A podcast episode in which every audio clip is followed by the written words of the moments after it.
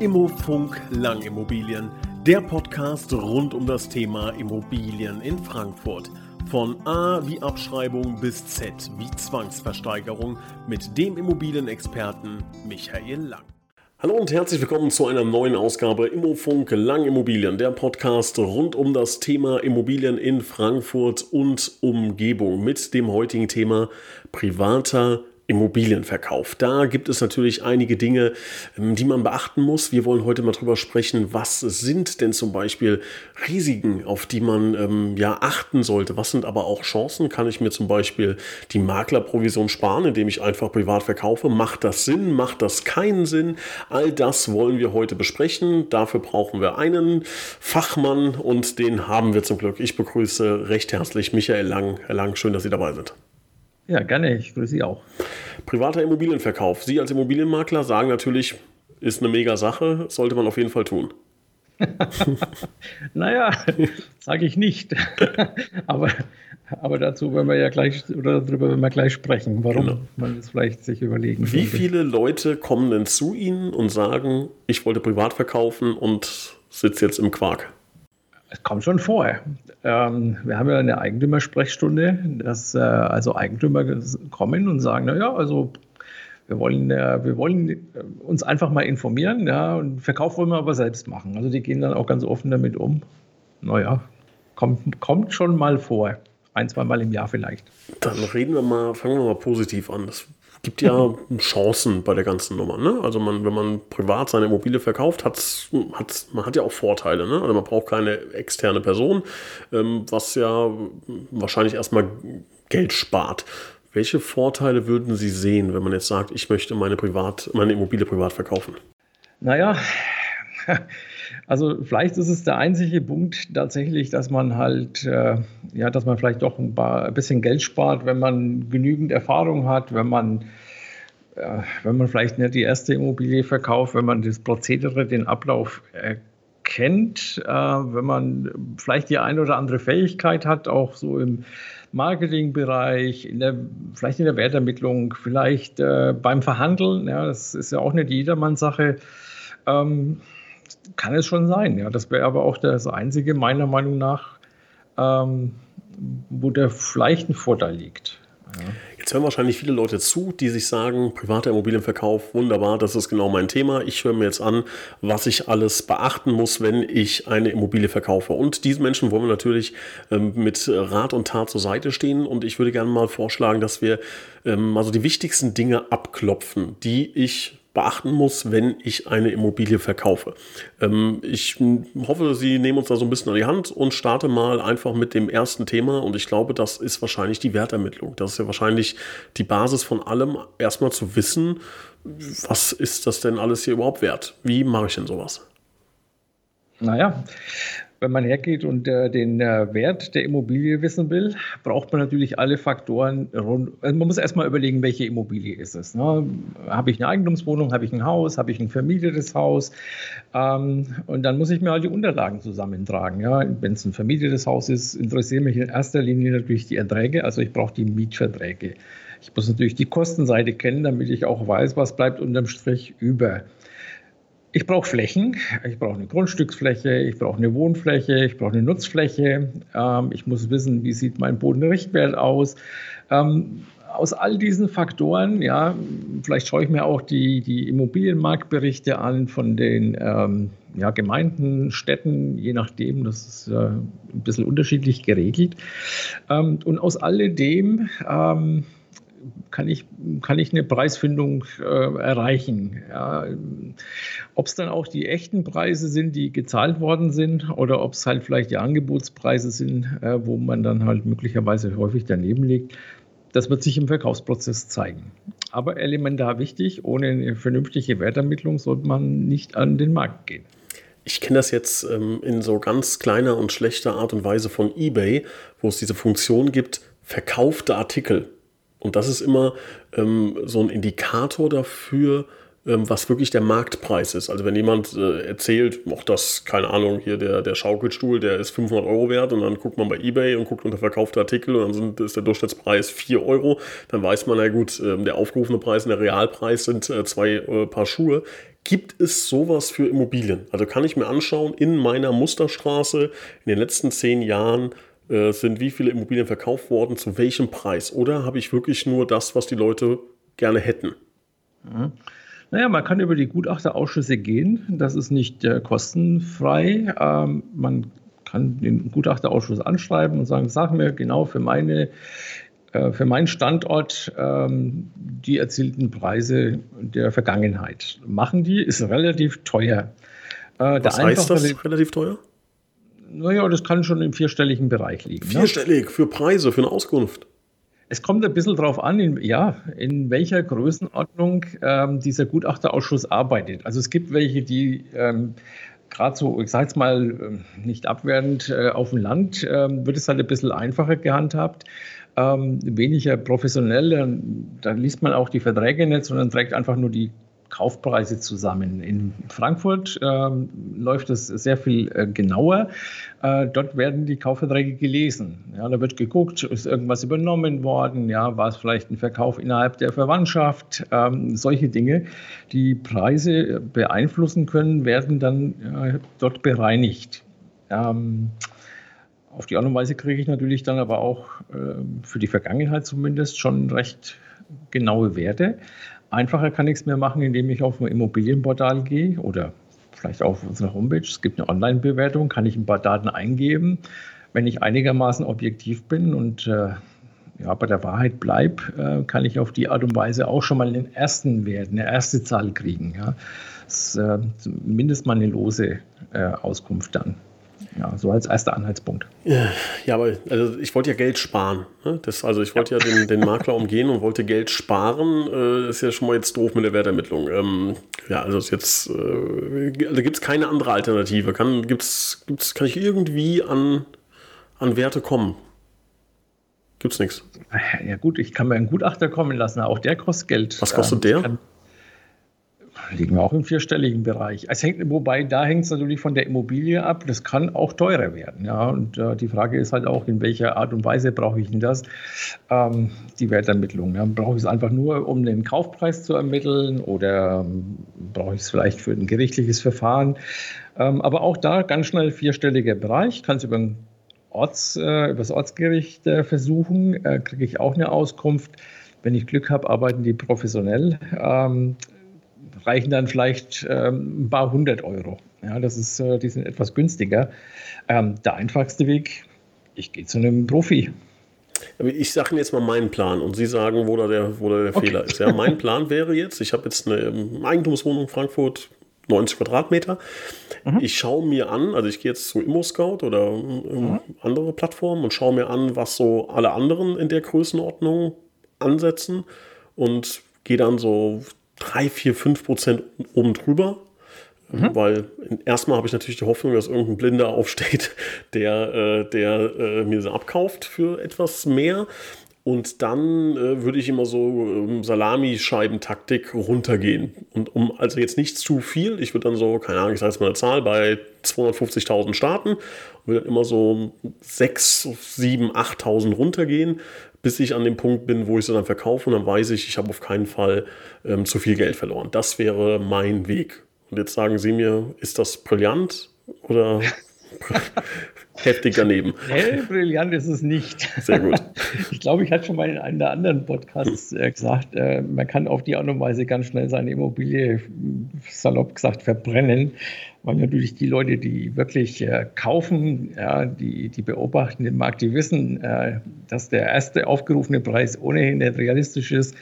Die gucken sich an, wie sie so scheibchenweise runtergehen. Ähm, ja, und am Ende des Tages, weil ja alles transparent ist, werden sie erhebliche Probleme haben, den äh, Interessenten oder Kaufinteressenten dann klarzumachen, ja, also weiter runtergehen will ich nicht mehr. Ne? Sie werden auch eine ganze Zeit lang im ja, im Netz äh, zu sehen sein, also auf den Portalen. Auch da würde man sich fragen, was ist denn da los? Ähm, und kriegt seine Bestätigung, dass das mit dem Preis nicht funktioniert. Trotzdem ist es ähm, keine seltene äh, Praktik von äh, privaten Verkäufern, so nach dem Motto vorzugehen, ich versuche es halt mal. Ja, ein Dummer wird schon aufstehen. Mhm. Bloß, ich brauche auch einen Dummen, äh, der vielleicht das Geld irgendwo im, im, ja, in der Tasche hat, ne? weil eine Bank darf er nicht äh, brauchen, weil spätestens die wird ihn darauf aufmerksam machen, dass da was nicht stimmt mit dem Preis. Ne? Okay, also Sie haben mich überzeugt, äh, da kann ich kein Geld sparen, da hole ich mir also ein, äh, ein Gutachten. Ähm, machen wir weiter. Dann ähm, geht es um das äh, ominöse Exposé. Also es muss ein Exposé erstellt werden. Ich fasse das jetzt mal ganz grob zusammen. Sie werden den, die Hände über den Kopf zusammenschlagen. Ich brauche einen guten Text, ich brauche eine gute Überschrift und ich brauche gute Fotos. Äh, das äh, würde ich jetzt mal so aus meiner Laienbrille zusammenfassen ähm, und würde mal mit den Fotos anfangen. Heißt, ich würde mir eine gute Kamera holen irgendwie aus dem äh, Familien-, Freundeskreis und würde 10, 15 Fotos machen. Mhm. Und ähm, ja, das wäre nicht schlecht. Ne? Da habe ich auch schon mal Geld gespart. Ja, ja. Also gute Fotos sind ganz wichtig. Für den ersten Eindruck gibt es keine äh, zweite Chance, wie man so schön sagt. Ähm, man sollte vielleicht bei der Gelegenheit auch darauf achten, dass die Bilder möglicherweise mal ausgetauscht werden. Ja. Also wir sehen es immer wieder mal, dass man im Frühjahr Bilder hat, wo noch der Schnee auf dem Dach liegt. Ähm, und das mag jetzt vielleicht im März noch gehen, aber spätestens im Mai ist es, passt es nicht mehr. Da merkt jeder, das ist schon ein bisschen älteres äh, Angebot. Ähm, ja, eine gute Kamera ist auf jeden Fall wichtig.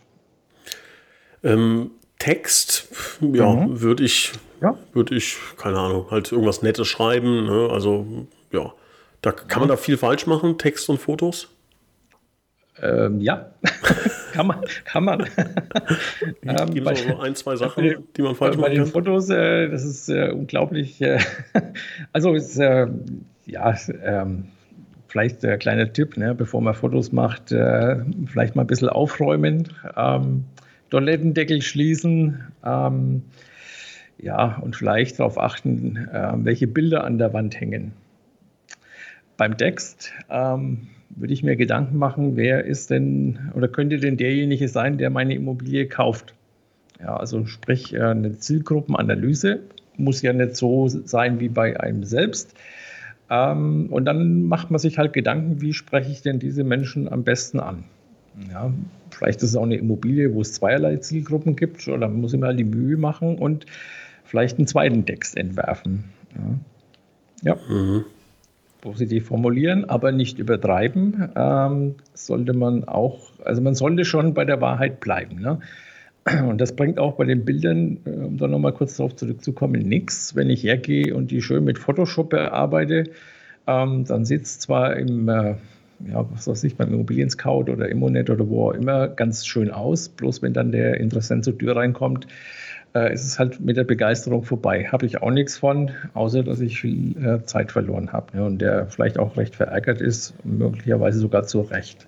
Das ist ein bisschen wie Online-Dating mit dem falschen Foto. Ne? Also äh, ja. funktioniert so lang, bis man, bis man dann das Objekt der Begierde sieht. Ähm, ja, genau. Und dann platzt es. ja, okay, verstehe ich. Ähm, so, dann würde ich die, das alles nehmen und habe jetzt mein, meine Wertermittlung, habe meine Bilder, habe meinen Text und würde das ähm, zu ImmoScout Immonet, Immowelt, eBay Kleinanzeigen. Das wären so die, die Orte. Einstellen ja, heute. Also, ja, man kann auch äh, darüber nachdenken, äh, ob man vielleicht im, äh, ja, so, ich sage mal, breit gefasst Social Media Bereich äh, was unternehmen. Meinetwegen mal Facebook, ne? Mhm. Könnte mir überlegen, ob ich äh, nicht vielleicht außerhalb der Immobilienportale ähm, auch ein paar Leute erreichen will. Also wir machen das zum Beispiel, indem wir ähm, bezahlte Anzeigen bei Google bezahlen ähm, oder kaufen äh, und schalten. Ähm, man könnte, ja, warum soll man nicht ein paar Flyer einwerfen? Also ich habe schon erlebt, dass Privatleute Flyer in die Briefkästen geworfen haben, weil sie eine Immobilie gesucht haben. Sowas kann man ja auch andersrum machen und äh, seine Immobilie anbieten. Mhm. Machen. Sollte man aber nicht mit 10 äh, oder 20 anfangen, sondern vielleicht, äh, ja, also wir haben immer so 2000 Stück, ähm, die wir dann auch mit eigenem Personal verteilen lassen, weil sie dann auch in den Briefkästen landen. Also das sollte man dann halt machen. Ne? Schönes Wetter raussuchen, ein bisschen spazieren gehen in der Gegend und äh, ja, ist ja heutzutage auch nicht so schwer erstellt, sowas. Mhm. Wie jetzt mache ich das alles wunderbar. Wie viele Anrufe kriege ich dann so schätzungsweise? Was ist so der Durchschnitt? Was würden Sie sagen? Ja, die ersten vier Wochen wird man, äh, wenn man jetzt nicht komplett daneben liegt, aber selbst dann kriegt man immer noch gute Nachfrage. Ne? Man hat auf jeden Fall Resonanz. Ähm, muss jetzt nicht unbedingt von jemandem sein, der tatsächlich auch kaufen kann, aber es gibt ja interessierte Leute. Es ist auch so ein bisschen Volkssport geworden, Immobilien anzugucken. Ja, so als Alternative zum vielleicht manchmal schlechten Fernsehprogramm. Gucken wir ein bisschen Immobilien an. Ähm, ja, also die, die, die Nachfrage wird erstmal da sein. Nach vier Wochen wird es dann deutlich weniger. Ähm, ist, äh, eine, eine, Zahl zu nennen äh, ist ein bisschen schwer, weil es hängt ja schon von der Immobilie ab. Aber wenn ich so drei Zimmer, 300.000 Euro in Frankfurt, da habe ich äh, ganz schnell 100, 150 Anfragen. Boah. Ja. Kostet ein bisschen Zeit. Mhm. Ja. Die dann filtern, ne? Das wird dann die Arbeit.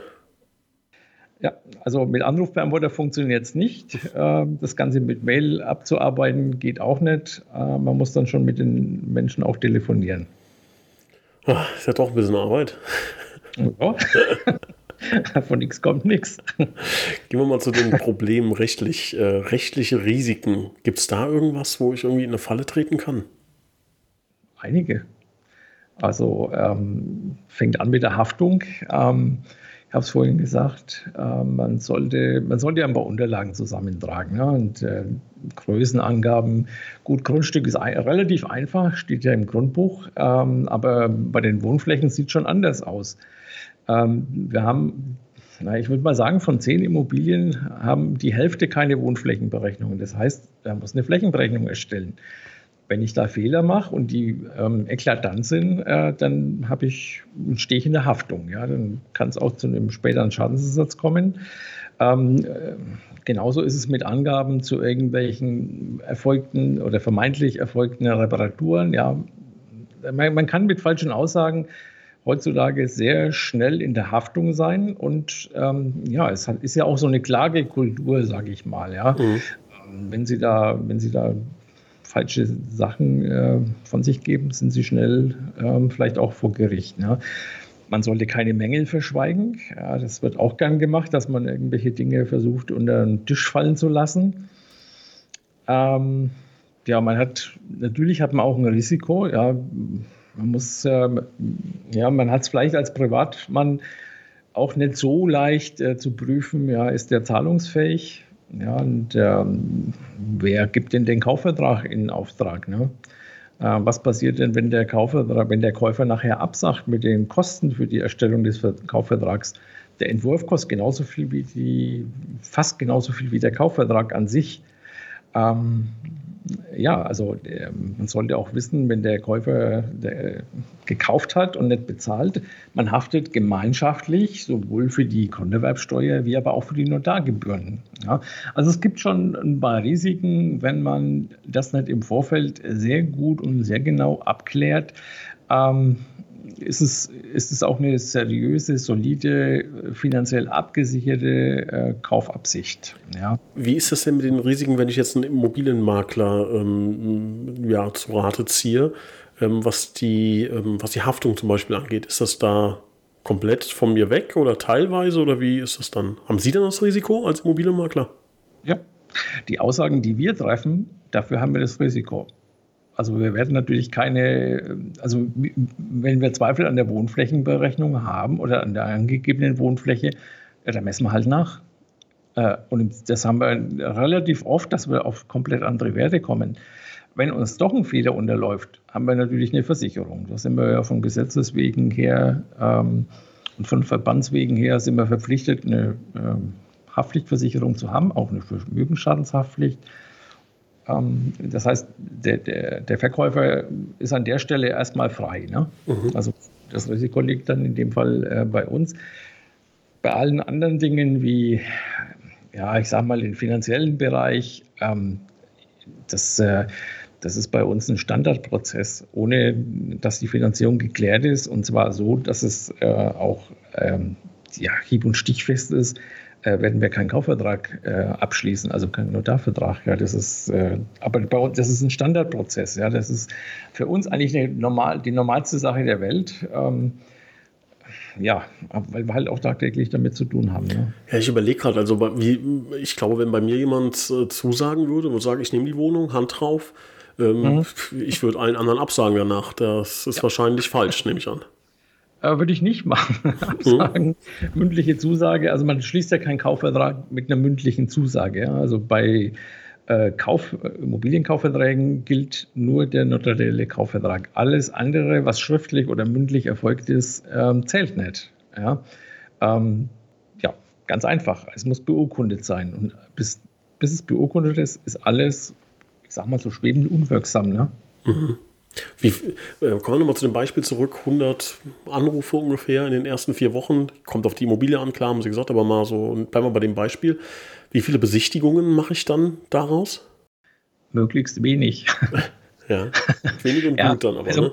es, es, es, geht einfach darum, dann auch ähm, in den Gesprächen mit den äh, Interessenten rauszufinden, ist es jemand, der einfach nur mal, also der es ernst meint, ich vereinfache es mal, oder ist es jemand, der ja, einfach nur mal schauen will oder vielleicht hat er, es gibt auch dieses, äh, diesen Begriff äh, Besichtigungskriminalität. Ja, also es gibt auch Menschen, die schauen sich nur Immobilien an, um herauszufinden, ob da vielleicht was zu holen ist. Ja. Ähm, ist, äh, hatten wir mal vor ein paar Jahren, hat, mir, hat uns das mal die Kriminalpolizei ähm, gesagt, dass es Menschen gibt, die, also dass man da eben wachsam sein sollte. Ne? Gilt dann natürlich auch für uns. Ähm, also man muss versuchen, raus die Besten von den Interessenten rauszufiltern. Ich würde, ähm, also wenn ich bei uns gucke, äh, wir haben, also wenn wir 100 Anfragen haben, dann wird man mit maximal 10 Leuten besichtigen. Tendenz eher weniger. Okay, das ist wirklich wenig, ja. Also es ist nicht die, die ähm, wie soll ich sagen, also die, die Qualität oder das, es ist nicht wichtig, mit möglichst vielen Leuten äh, durchzugehen, sondern es ist äh, wichtig zu erfahren, was suchen die Leute, was sind die Motive, ähm, wie lange suchen die vielleicht schon, haben sie schon mal über eine Finanzierung gesprochen, ja, und dann mit den paar wenigen, die wirklich für dies gut passen könnte, mit denen kann man dann besichtigen. Nicht so mhm. leicht, das rauszufiltern, ja, aber was sind denn so die Hauptgründe? Jetzt habe ich äh, eingangs gefragt, es kommen Leute zu Ihnen, die sagen, ich habe es probiert, selber zu verkaufen, hat nicht funktioniert. Was sind denn die häufigsten Gründe? Warum scheitern Privatverkäufer am häufigsten? Ich würde sagen, der häufigste Grund ist tatsächlich der Kaufpreis oder möglicherweise auch einfach, ja, wie nenne ich das jetzt, ungeschicktes Anbieten. Ja, also das ist, äh, das, das kommt nicht so selten vor, ja, dass man ja, einfach falsche Aussagen oder nicht zutreffende Aussagen trifft. Ähm, und es ist, es ist manchmal halt natürlich auch schwer, ja, weil seine eigene Immobilie, in der man vielleicht Jahrzehnte gewohnt hat, ähm, neutral einzuschätzen oder ähm, anzusehen, ja, das ist, das ist total schwer. Das würde mir auch schwer fallen, ja. Ähm, frage mich, ob ich meine eigene Immobilie würde ich vielleicht auch nicht selbst anbieten. Ja, das würde ich ähm, nicht, würde ich jemand hier aus dem Büro überlassen. Also ich würde es vielleicht nicht selbst machen, weil ich einfach ja, man ist irgendwie ähm, ja, belastet irgendwie. Ne? Also, und ich will auch nicht hören, wenn mir jemand sagt, äh, mir gefällt das und das und das nicht. Ähm, die, die Objektivität, die wird mir fehlen. Und ja, wenn die, wenn die fehlt, wird es auch schwer, halt ähm, den Kaufpreis richtig einzuschätzen. Und tatsächlich ist es ganz, ganz oft so, dass die, die Preise einfach ja, nicht zur Immobilie passen. Ne? Mhm. Ja. Der Kaufpreis, das ist oft das, äh, der Haupt, also das ist eigentlich der Hauptgrund, kann man schon sagen, ja. Jetzt ist ja einer der Haupttreiber, seine Immobilie privat zu verkaufen, wirklich Kosten sparen. Und mein Gott, ist ja verständlich. Ne? Jeder, jeder versucht ja, ähm, Kosten zu sparen und ein Immobilienmakler kostet Geld. Ähm, das ist jetzt irgendwie auch neu geregelt worden zum Ende des Jahres. Mhm. Ne? Die ja. Provision wurde geteilt, heißt, ähm, Käufer und Verkäufer tragen gleich viel. Ähm, ist ja für den Verkäufer erstmal nicht schlecht. Ne? Der, der, ah nee, das, wie war es vorher? Der Käufer hat bezahlt. Der Käufer, ne? der, ja, der genau, Käufer hat bezahlt, aber ähm, jetzt ist es halb-halb. Das heißt, der Verkäufer muss auch bezahlen. Da gibt es jetzt wahrscheinlich einige, die sagen, oh, ähm, vorher war das für mich kostenlos, jetzt muss ich, keine Ahnung, wie viel sind es? 3 Prozent? Ja, genau. Ja, ja nee, 3, 3 Prozent. 3 Prozent muss ich bezahlen. Jetzt von einer 300.000 Euro Wohnung reden wir von 9.000 Euro. Die versuche ich mir jetzt zu sparen. Das, dieser, dieser Gedankengang ist ja legitim, verständlich, hat, hat jeder von uns in, in anderen Bereichen dann vielleicht auch. Jetzt ähm, stellt sich mir natürlich die Frage, ähm, im Laufe dieses Podcasts gab es ja schon einige Punkte, die einfach schon wirklich Geld kosten. Da kann ich machen, was ich will. Ähm, mhm. So, die beziffere ich jetzt mal vielleicht auf 2.000, 3.000 Euro. Komme ich damit hin ungefähr? Ja, ne? Ja. So. Also, wenn, ja, ja. Mhm. Dann Zeitaufwand, der hört sich jetzt auch nicht so wenig an, äh, der ganze Prozess. Ähm, da muss man sich wirklich die Frage stellen, will man das? Alles unter der Voraussetzung, dass man es dann auch noch genauso gut kann wie ein Immobilienmakler und vor allem den gleichen Preis erzielt. Weil wenn ich mir jetzt vorstelle, wir reden dann vielleicht von einer Differenz von 5.000, 6.000 Euro und ich mache alles alleine und schaffe das und habe aber den ganzen äh, Arbeitsaufwand, aber erziele 25.000 Euro weniger, dann habe ich ein Problem. Kann passieren. Also es ist schon ganz klar, äh, je nach Gebiet, ähm, bei uns in Frankfurt sind es eben 3% plus Steuer. Äh, es gibt Gebiete, da sind es auch, äh, es ist noch ein bisschen mehr. Ähm, das kostet erstmal Geld. Ähm, aber ich denke, Fehler im ganzen Verkaufsprozess ähm, können teurer werden. Ja, und letztlich, es geht irgendwie vielleicht um den größten Wert, den ich besitze. Ja, und man muss sich halt die Frage stellen, traue ich mir das zu, das selbst zu handeln und selbst das Heft, also das in die Hand zu nehmen und äh, zu verkaufen. Ja, das ist und mit dem Risiko, dass ich vielleicht, äh, wenn ich es einem Profi gegeben hätte, einen höheren Preis erzielt hätte. Wir sprechen gar nicht von der zeitlichen Entlastung. Äh, und klar, mittlerweile kostet auch die Vermarktung für Privatleute nicht wenig Geld, ja, auch wenn die manchmal gelockt werden, so, ja, sie können umsonst inserieren. Das ist dann für einige wenigen, wenige Anfragen ähm, und äh, dann wird das Ganze kostenpflichtig und, und damit auch äh, teuer. Ja, zumal dann ist halt die Frage, auf wie viele Plattformen bin ich denn dann überhaupt unterwegs? Ich würde mal meinen, man soll sich wirklich mal gut überlegen, ob man, ob, ob man letzten Endes nicht vielleicht äh, doch die 3% bezahlt. Dann hat man das äh, Thema ähm, alles, was damit zu tun hat, Haftungsthema, äh, Marketing, ähm, Sicherheit, wenn es um den Kaufvertrag geht, ja, ähm, habe ich eigentlich, äh, ich muss keine Verhandlungen selbst führen. Ja, das ganze Thema kann ich einen dicken Haken dran machen und mich bequem äh, zurücklehnen, ja, und aufs Ergebnis warten. Ja, und so also zumindest mal bei uns funktioniert so. Wir haben sicher auch tolle Kollegen, wo es genauso läuft. Ja. Ähm, also ich sage mal, ein, Profi, ein Profi, Profimakler, der wird genau das abliefern. Ja. Es ist also auf jeden Fall ein ähm, schwieriger Prozess, eine schwierige Entscheidung vor allem, beziehungsweise aus Ihrer Sicht logischerweise eine, eine leichte Entscheidung. Ich glaube, was nochmal ein wichtiger Faktor ist, was die Leute vielleicht gar nicht so im Kopf haben, ist, dass der, ähm, ähm dass der Preis für den Makler, ähm, die Cottage, heißt das Cottage? Nee, ne? Wie heißt, wie heißt ja, das? Auch Cottage, ja. Dass die erst dann fällig ist, wenn der ähm, Kaufpreis auf meinem Konto landet, ist, glaube ich, auch richtig. Ne? Also ich muss sie nicht vorher bezahlen, sondern erst dann, wenn ich Geld habe. Zumindest richtig? bei uns ist es ja, so, okay. ja. Hm. Genau, also das heißt, alle, alle Dinge, die wir tun, ähm, ja, gehen wir in Vorleistung. Ne? Also ähm, wir stellen erst dann unsere Rechnung an den Eigentümer, wenn der den Kaufpreis auf dem Konto hat. Ja, also wir, er muss noch nicht mal, wenn der Kaufvertrag abgeschlossen in Vorleistungen gehen, ähm, sondern er hat das Geld auf dem Konto und dann hat er auch unsere Rechnung und nicht vorher. Ähm, wenn wir nicht erfolgreich wären, ähm, dann kriegen wir auch kein Geld. Dann haben wir halt äh, viel Geld ausgegeben und haben es nicht wiedergekriegt. Ähm, mag vielleicht so ein bisschen äh, ein Hinweis darauf sein, dass, wir, dass man schon äh, alles dran setzt, äh, das, was man ausgibt, auch wiederzukriegen. Ne? Ja. Herr Lange, ich hoffe, wir konnten den Zuhörern den einen oder anderen kleinen Hinweis geben. Es ist mit Sicherheit ein sehr ähm, ja, ein schwieriger Prozess, auch ein schwieriger Gedankengang, den können wir nachvollziehen. Ähm, ich glaube, wenn Fragen sind, äh, stehen Sie mit Ihrem Team spätestens dann auch in der äh, Eigentümersprechstunde ähm, zur Verfügung. Ich bedanke mich recht herzlich für Ihre Zeit und freue mich auf die nächste Ausgabe mit Ihnen. Vielen Dank. Ja, gerne. Ähm, wir können noch lange drüber reden. Äh, es gibt noch so viele offene Punkte. Also das mit der Eigentümersprechstunde kann ich jedem nur raten zu nutzen, ähm, ja, um die letzten Fragen zu klären. Ja. Sehr schön.